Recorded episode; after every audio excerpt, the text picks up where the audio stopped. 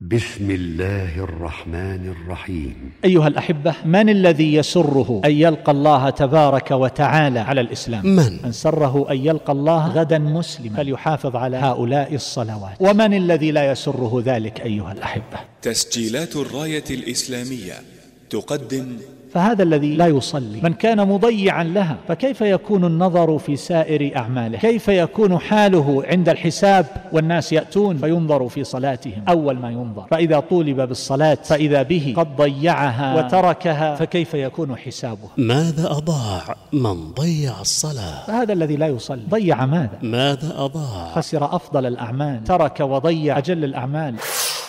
هل يتصور هذا الإنسان مثل هذه المواقف بين يدي الله تبارك وتعالى عند الحساب حينما يكون الناس في حال كما أخبر الله تبارك وتعالى ووصف قلوب يومئذ واجفة أبصارها خاشعة. ماذا أضاع؟ هذا الذي لا يصلي أيها الأحبة. في ذمة من؟ هل تصورنا الضياع والتضييع الذي يعيشه هذا الإنسان؟ عفيف الجبهة. هذا الإنسان الذي لا يصلي الذي لا يسجد لله تبارك وتعالى ما هذه الحياة؟ وما قيمتها؟ ماذا أضاع؟ شرح الصدر لا يحصل إلا مع حط الوزر. ولا تحصل رفعة الذكر. إلا مع حط الأوزار فلا انشراح. ولا رفعة. مع الأوزار. فهذا الذي لا يصلي. تجتمع عليه الأوزار. فهو أضيق الناس صدرا. لربما يبكي. يغلق عليه باب الغرفة كما نسمع من بعضهم أحيانا. ويبكي ليلا طويلا. من حسرات يجدها في نفسه. ماذا أضاع؟ ومن كان مقصرا أيها الأحبة في ذكر الله عز وجل وطاعته وهذه الصلاة فإنه يجد من الألم والتنغيص والتكدير والحسرة والحزن والوحشة بقدر ما ضيع. فخلف من بعدهم خلف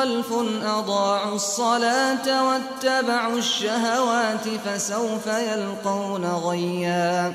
ماذا أضاع من ضيع الصلاة؟ ماذا أضاع من ضيع الصلاة؟ محاضرة لفضيلة الشيخ الدكتور خالد ابن عثمان السبت.